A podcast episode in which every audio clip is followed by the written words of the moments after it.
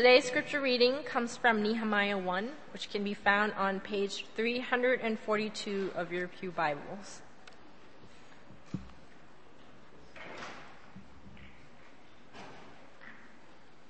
Nehemiah 1.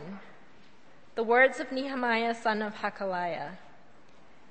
In the month of Kislev, in the twentieth year, while I was in the citadel of Susa, Hanani, one of my brothers, came from Judah with some other men, and I questioned them about the Jewish remnant that survived the exile, and also about Jerusalem. They said to me, Those who survived the exile and are back in the province are in great trouble and disgrace. The wall of Jerusalem is broken down, and its gates have been burned with fire. When I heard these things, I sat down and wept. For some days I mourned and fasted and prayed before the God of heaven. Then I said, O Lord God of heaven, the great and awesome God who keeps his covenant of love with those who love him and obey his commands. Let your ear be attentive and your eyes open to hear the prayer your servant is praying before you day and night for your servants, the people of Israel. I confess the sins we Israelites, including myself and my father's house, have committed against you. We have acted very wickedly toward you. We have not obeyed the commands, decrees, and laws you gave your servant Moses. Remember the instruction that you gave your servant Moses, saying, If you're unfaithful, I will scatter you among the nations. But if you return to me and obey my commands, then even if your exiled people are at the farthest horizon, I will gather them from there and bring them to the place I have chosen as a dwelling for my name. They are your servants and your people who you redeemed by your great strength and your mighty hand. O Lord, let your ear be attentive to the prayer of this your servant and to the prayer of your servants who delight in revering your name. Give your servant success today by granting him favor in the presence of this man. I was cupbearer to the king. This is the word of the Lord.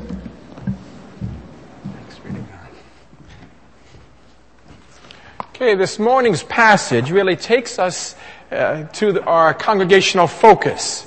If you've been here for a while, you realize that we've been, we're in the middle of a, in the midst of a five-year focus. Don't know where we're exactly in the middle of it, but we're in the midst of a, a five-year focus. Now here's the thing. If you're not sure what the focus is, you will never know if I just keep telling you. Educational theory, students, pay attention. Educational theory says you can't just review and review and review, you gotta recall. So, for the usefulness of reinforcing this, what is our congregational focus over these five years? The special thing we want to do as a congregation over these five years. Uh, if you, you can't answer if you're on EML core. Apart from the EML leadership, what's your, what's our five year focus? I, i you're going to have to stand and shout. Okay, eh, well, excellent. You didn't have to stand, but you just have to shout. How can, basically, the wording doesn't, the, the issue is this. How can we use our vocation to advance the purpose of God? How can we use our vocation to further the cause of Jesus? That's really it. Now, a little bit more detail. We got four ways, and just to make it so I can go through the PowerPoint, you get do these in logical order, starting from the youngest to the oldest, okay? Or the simplest to the most difficult. What are the four ways that we're encouraging people to explore how can they can use their vocation for Jesus? The youngest, the, the one you start with the earliest, the first. We're going to do this randomly? Okay, give me random. Give me one, one of the four ways. How can you use your vocation for Jesus? What are we encouraging? Ah, become a pastor. Okay, which is the most important. no. Okay. Become a pastor, which is actually the fourth. All right. Some other way. That's the most. Okay. Some noise over here. Where? Change your location. Keep doing the same job in a new location. All right, we're working in reverse order. We're, we're going from the most difficult to the least difficult. Okay, another way. Well, yeah, so missionary, become pastor, become a missionary, those are all tied together in the fourth one. So you change your vocation into a full-time vocational Christian ministry. That's one way. And then the other way was keep the same vocation, same job in a new location. Another way. Change your location? Change your vocation. Yeah, then, then we kind of tie that in with the fourth. Any of these things where we have to change our vocation. We tie in with, you can either go into vocational Christian ministry, or let's say you're in a job where you don't really work with much with people and you've decided you really want to influence people, so you, you adapt your vocation, change a little bit, not entirely disruption, into a new vocation. Okay, somebody over here had another one. Somebody over here. You got the right answer, you may as well get credit for it. Okay, choosing a career, which is really the, easy, the, the, the least disruptive choosing a career where you can use your abilities to influence people. Well, now we're missing the one that applies to ev- everybody.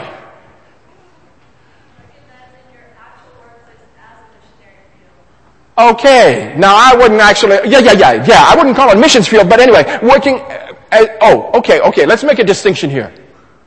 Between mission, mm, and missions.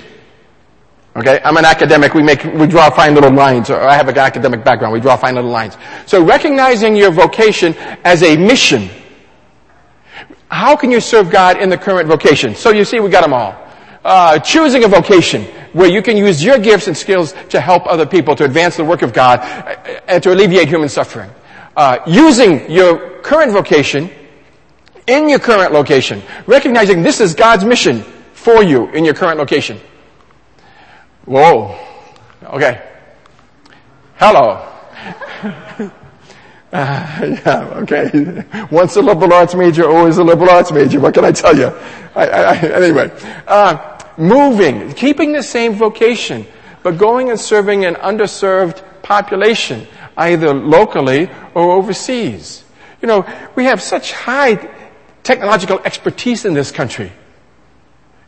There's a, the majority of the countries in the world you can move to and increase their standard of technological expertise, if that's your field. So one is to keep the same vocation and move to a new, new location. And the other is to change vocations into something where your skills can be more directly and strategically applied to people's particular need. Right? So changing a vocation. Those are the four things we're looking at. Now today, we're going to look at Nehemiah. Consider Nehemiah because basically, he did the third thing. He kept the same vocation, but he changed his location. And it made a crucial difference in the work of God without him becoming a priest, a pastor, a missionary. He just changed his location to do the same kind of work he had done before.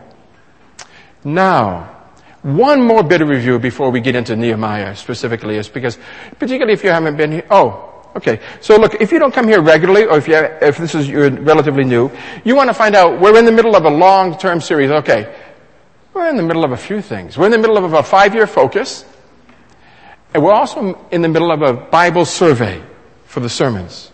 So this sermon touches on our five-year focus. If you want to know where we are in the sermon series, I still have some of these uh, 12-page booklets describing where we've come from over the last, say, nine months. They're out in the, I have a few with me, or they may find some in the magazine rack outside the door. But let's figure out where we are, review where we are in Scripture as a whole. There have been three movements in Scripture up to this point. Three waves of what God has been doing. Now, in each wave, the, each wave of what God does has two parts to it. Let's see if you can figure out. Uh, this is, I'm asking the question in a different way today, but let's see if you can figure it out because the more times we, the more ways we ask the question, the more you have to think about it, the more it'll stick in mind. What two things happen in every movement of God? What two things, right, uh, we've been looking at, constitute each wave of what God does? One of them is what God does, one of them is what we do. What does God do? Grace. Gee, I think that's a second answer from the same quarter. I don't know. There has to be some kind of reward here, Richard. Okay. Not, for, not, not just for answering, but for answering right. That's what gets you reward. Okay. Okay. Heaven is coming. You wait. Okay. Sorry. That may be the only reward you get, but anyway. Okay. God shows grace, and what do we do? Disobey. Well, we do disobey. That is the actual accurate answer. It's not the theoretically right answer. What's the right answer? Obedience, yeah. So, so it's supposed to be God shows grace, and then His people reciprocate. We're not, uh, you know, we do think, God says, okay, live like this. But we're not earning God, grace comes first. But, but grace doesn't, this is relationship. Grace doesn't just come and then the, the, the normal, okay, God keeps pouring out grace, more, more grace, more grace, more grace, with no responsibility. So God calls us to reciprocate. Now, here we go, fine points. How does God call us to reciprocate? Two ways that God calls. What, what we must, all of God's people, all across time, have been called upon to do two things. Gee, look at you. We can move a lot faster. Worship and obey. And that's the two things. We worship God and we obey Him. And obedience is really about living the way He calls us to. And sometimes the rules seem kind of random, but most of them are caring for people. So this is really where we, now, We've gone through this cycle three times. First time was in Eden. God graciously gave Adam and Eve Eden, gave mankind Eden, and called mankind to worship and obey.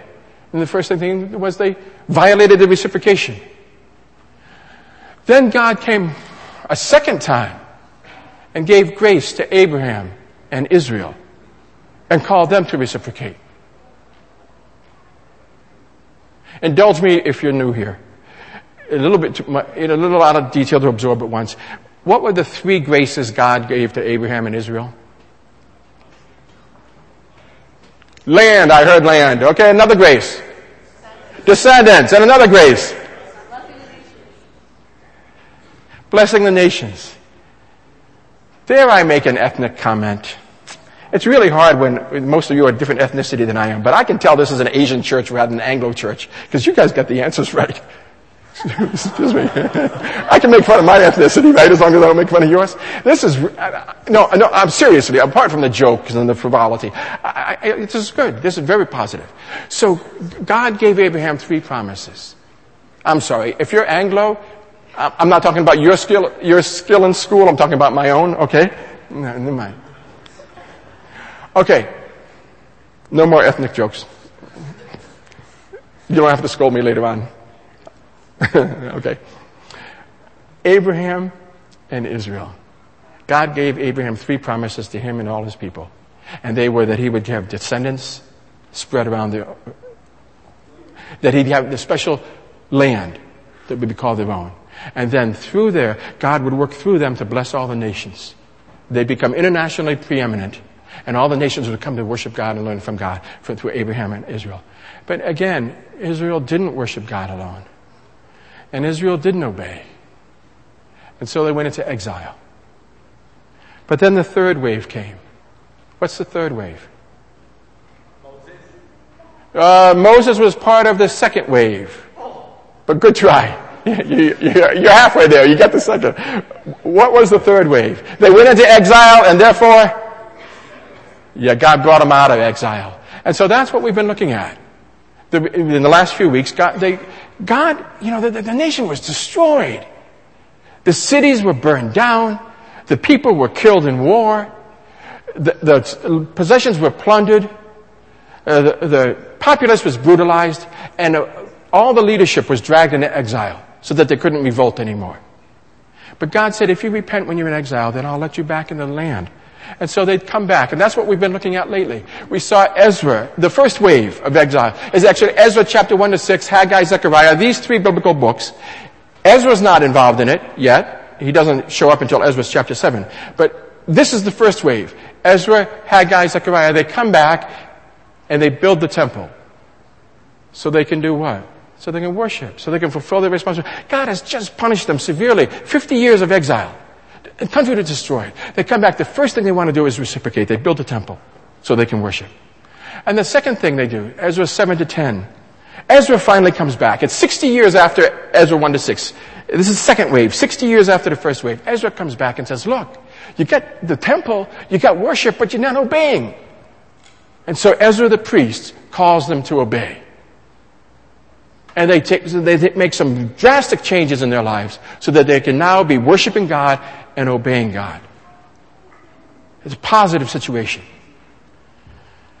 Except.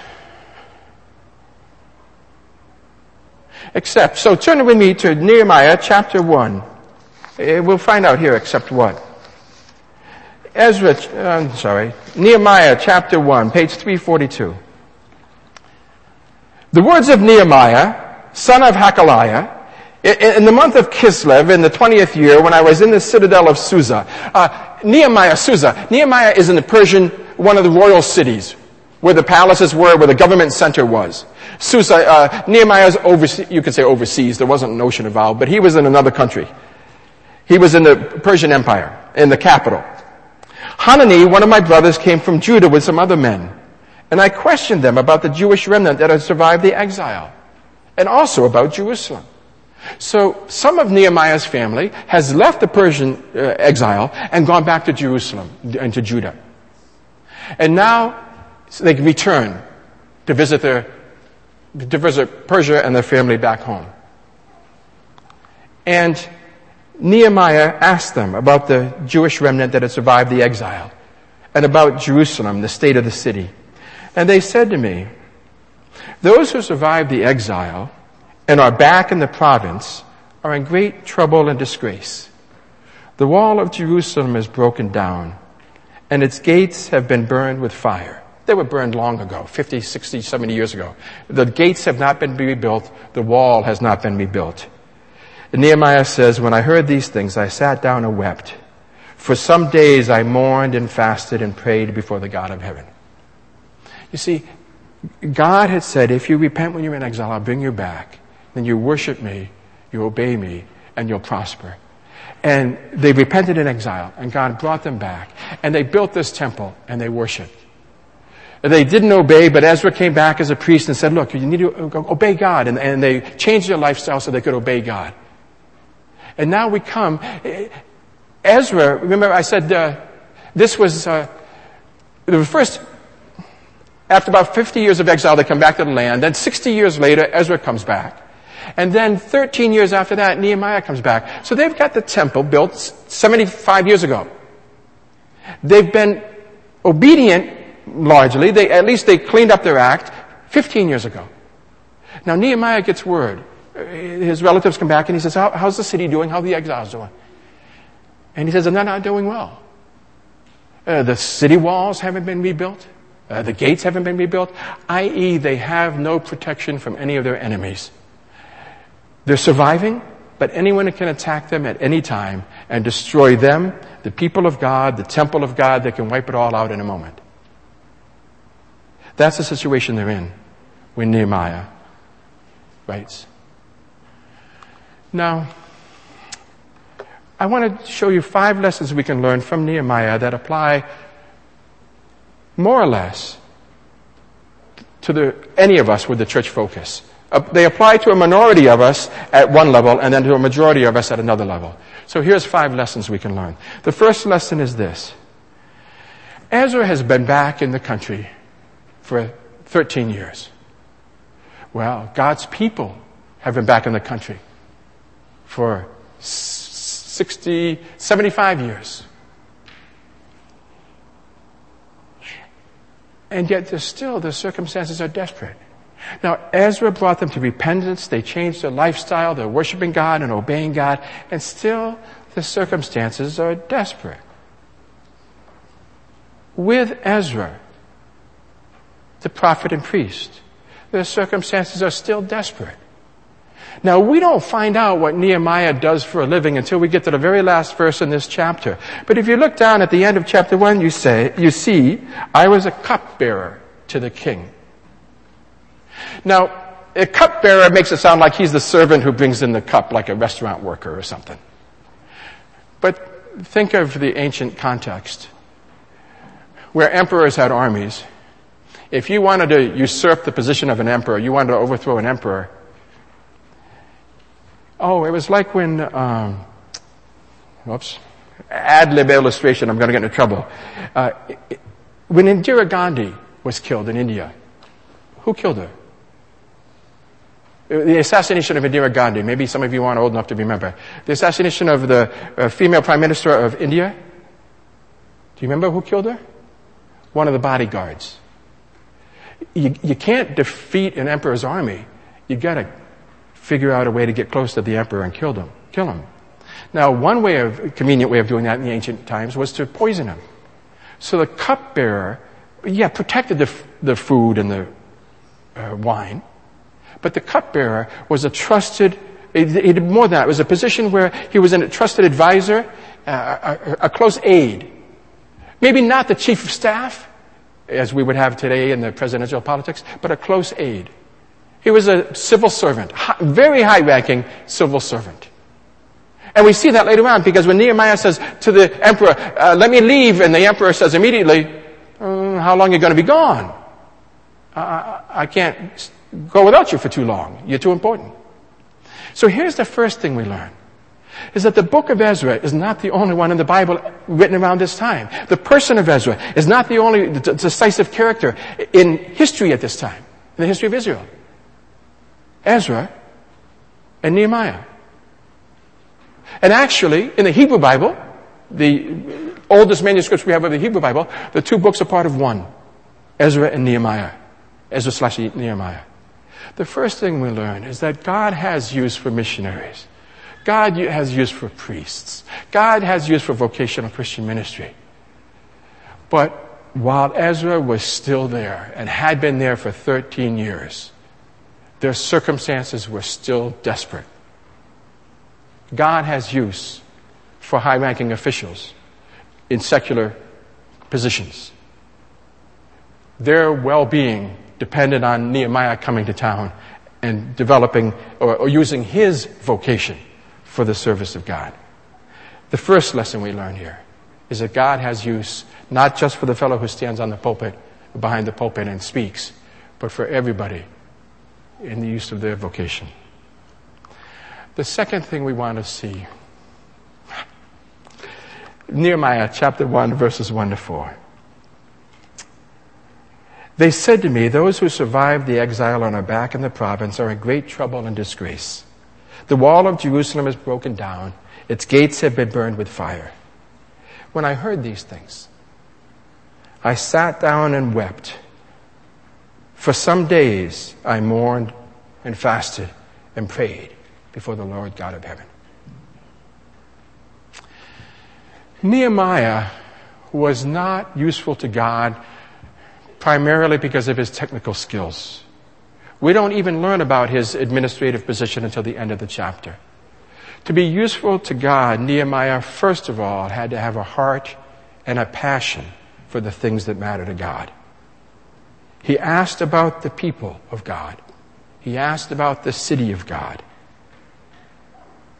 And when he heard the news, he sat down and he wept. For some days he mourned and fasted and prayed before the God of heaven. He had a heart for God, which was crucial to God using him in his vocation. He had a heart for God, for God's purposes, for God's people. Our lives get really busy. And it's particularly our jobs that make us so busy.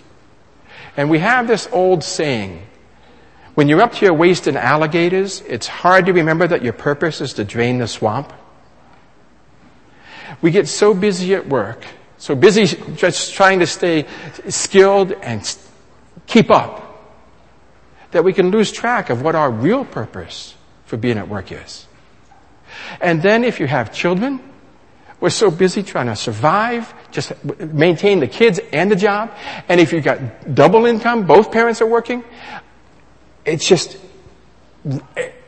virtually impossible. Survival is, about as much as we can manage. Somehow, in all of that, we have to keep this heart for God and a sense of what His priorities for our lives are. When I heard these things, I sat down and wept. For some days, I mourned and fasted and prayed before the God of heaven. Nehemiah had a high ranking position. As a foreigner, how difficult it would have been to attain that position, to be trusted by the emperor. He had a high ranking position. His life would have been full. and he didn't lose a heart for God. How do we nurture that? Keep that alive in the midst of life's frenetic pace.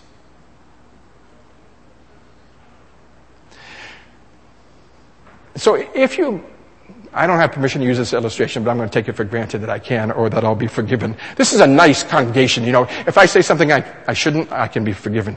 It's very nice working here. All right. So if you missed Sunday school today with the, the, use, the, the, the, the whole theme of Sunday school is about using your vocation for God.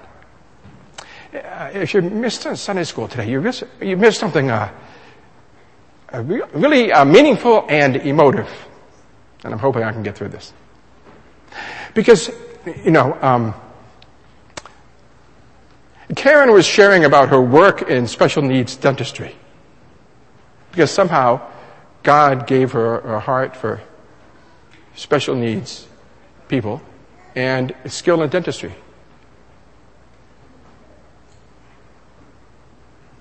And it's significant how we can use dental skills or any kind of professional skills if we have that, if we nurture and keep that heart for God alive, how we can use our professional skills to be His servants among His people.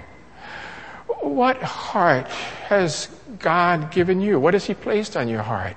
When you have time to think about it, and you're not frantically running after your kids or, or trying to get ahead at the, at the workplace. What heart has God given you? You know, we obviously, we all know we have someone in this congregation, at least one person, with a real heart for orphans from China. But what has God laid on your heart? We have people with a heart for foster kids in the U.S. We know, we've talked about it publicly, we've got people that have a heart for blue collar workers in Taiwan, even though they are not blue collar workers, or they may be from Taiwan. We have people with a heart for intellectuals in China. We've recently had a case of uh, somebody with a heart for child soldiers and prisoners in Uganda. Maybe you have a heart for the for seekers who come to this country from China. You have a heart for children and you have a heart for seekers and you can blend them together by looking after the children of seekers that come to this church. We have, a peop- we have people with heart for scripture memory among children. Uh, we have, uh, a, we have people with heart for uh, the nurture and discipleship of children, like in the Awana program. What has God placed on your heart? You're only useful to God through your vocation if you can keep that thing alive. You've got to carve out some space. But this is, text is, is not, not scolding, but it's giving us a positive portrait of how God can use you and your professional skills. If what moves His heart also moves your heart. When I heard these things, I sat down and wept. For some days I mourned and fasted and prayed. What is it that causes you to sit down and weep? That motivates you to mourn and fast and pray? How can you turn your vocation to serve those needs in the world around us? A third thing we learn from this passage is Nehemiah's spiritual depth verses 5 to 11. Listen to this. First, he recognizes the character of God. There is where he begins this prayer. This is Nehemiah's prayer.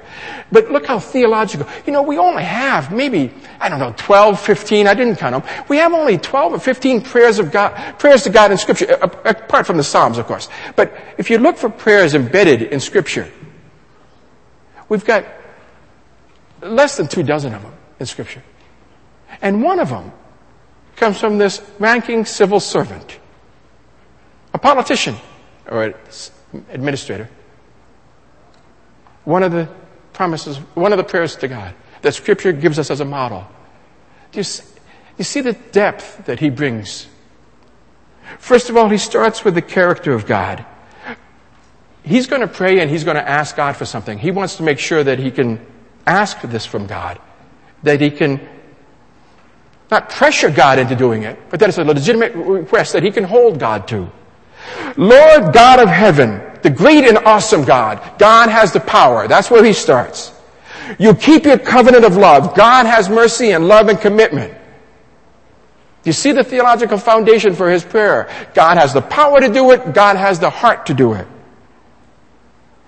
You keep your covenant of love with those who love him and keep his commandments. Let your ear be attentive and your eyes open to hear the prayer your servant is praying. God, you've said you're powerful. God, you say you care about your covenant people. So now listen to me because I'm going to pray and I need your power and I'm going to rely on your care for your covenant people.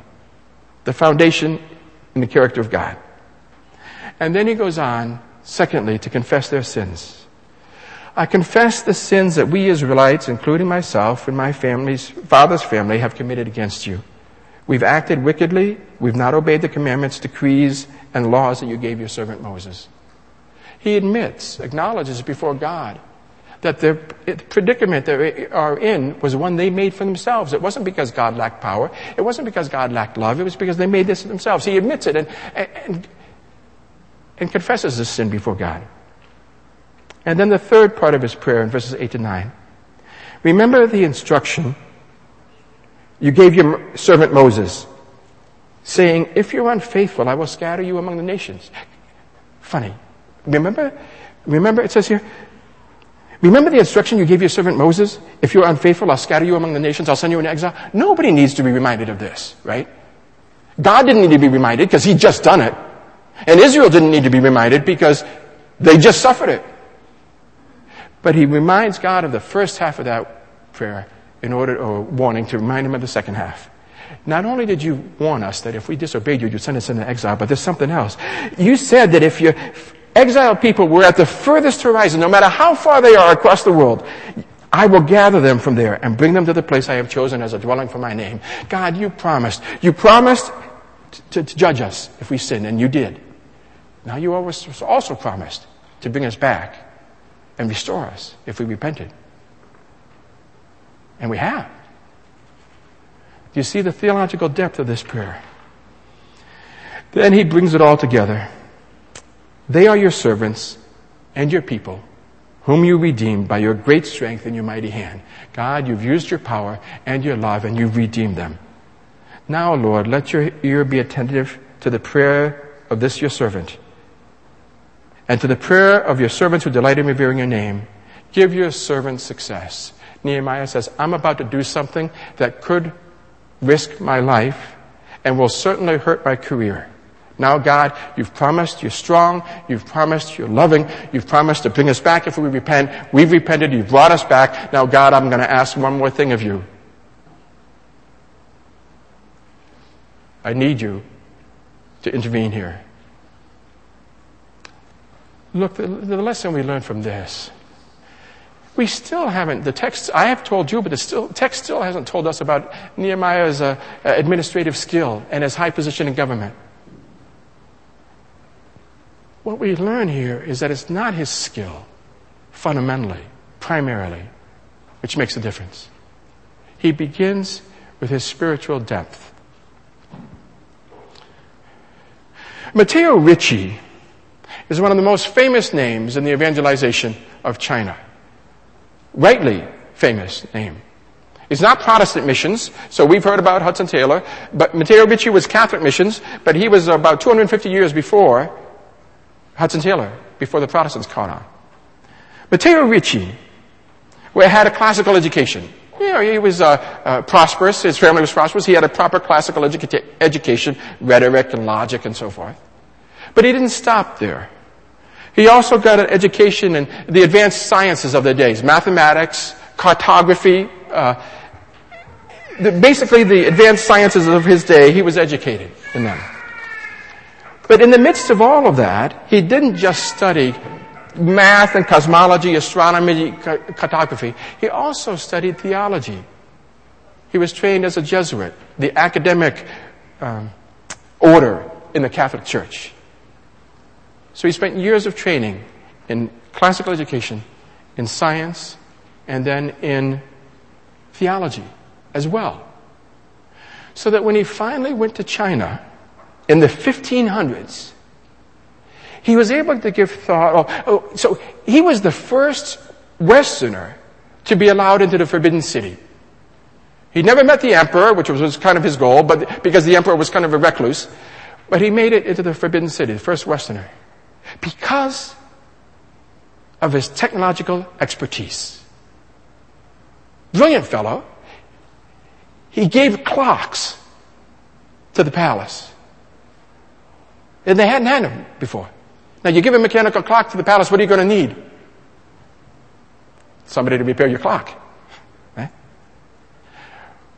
He made maps of the world as a cartographer. And these were the first outside maps available to the emperor and the court. He used his scientific skills. He could predict an eclipse, which was hugely significant in Chinese cosmology. He could predict when the eclipse was coming because he had studied cosmology. So he used his scientific skills. But here's the thing. Matteo Ricci had access because of his science, but he wasn't so fundamental and, and influential because of his science. That gave him access. He, he was influential and instructive for the entire missions movement in China because he also studied theology. And he gave a lot of thought to if we're going to reach the Chinese, how do we have to do it? We can't just do it the way Westerners do things. We can't just share the force of. What are we going to do about ancestor veneration? What are we going to do about Confucian scholars and Confucian rituals and Confucian rites? How are we going to handle this? Uh, Matteo Ricci was able to be influential because he wed together the scientific and technological and the theological. Because he had heavy training, top line training in both. You know, we want to give some thought to how much training we provide. You know, we do, we do send tent makers overseas, and they can use their professional skills to get access. It, access is not available to clergy. But we've got to give thought, too, to the theological training of tent makers. Or else they won't be able to do the sort of thing that Ricci did. You know, the kind of thing we learn in Christian fellowship on campus is is useful, it's good, but it's not enough. Kind of thing we learn in Sunday school, in sermons, it's useful, it's good, but it's not enough if we want to be fully influential in using our skills. Moving on. Another point I'd make about Nehemiah. Chapter 2. What does he do? First thing he does is he seeks an appointment with the emperor. And he says to the emperor, look, I want to go to my homeland, to my ancestral homeland. The first thing he does is he risks his current career and his career progress because he wants to go overseas or he wants to go back home. He wants to use his profession for the work of God. So he subordinates his career advancement to where the need is greater. He wanted to serve an underserved population. He asked basically for a leave of absence without, without consideration of what ramification that might have for his career advancement. And then when he got to Israel, to Palestine, then he used his administrative skills to organize the people. So we see first he subordinates his career to the work of God. And then he uses his career in the work of God by moving from a place where he had prosperity and position and uh, uh, elite recognition and authority, and he moved his career from there to where the need was greater. A good role model for tent makers today. And then in chapter 3, we can read all through chapter 3. The remarkable thing about chapter 3, we won't read it all now. The remarkable thing about chapter 3 is there's only one mention of Nehemiah in all of chapter 3 and it's not the same Nehemiah. It was a common name, it's just another Nehemiah.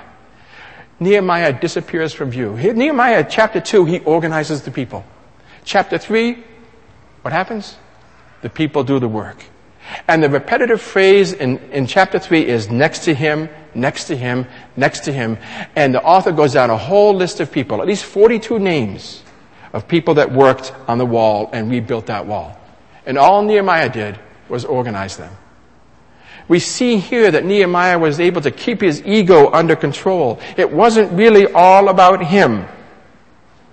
Tom Chappell founded Tom's of Maine. Tom's of Maine is a personal care product company that uses only natural ingredients. You know, tooth, uh, toothpaste, uh, makeup, that sort of thing. Only natural ingredients. Tom Chappell. Now, Tom Chappell, in the course of his career, he also got a THM at Harvard and he's uh, one of the leaders in the Episcopal Church. Tom Chappell says this Sure, I'm a religious man who's also passionate about conserving the environment, but I'm also a CEO with all the bad habits and attitudes that are natural in the species.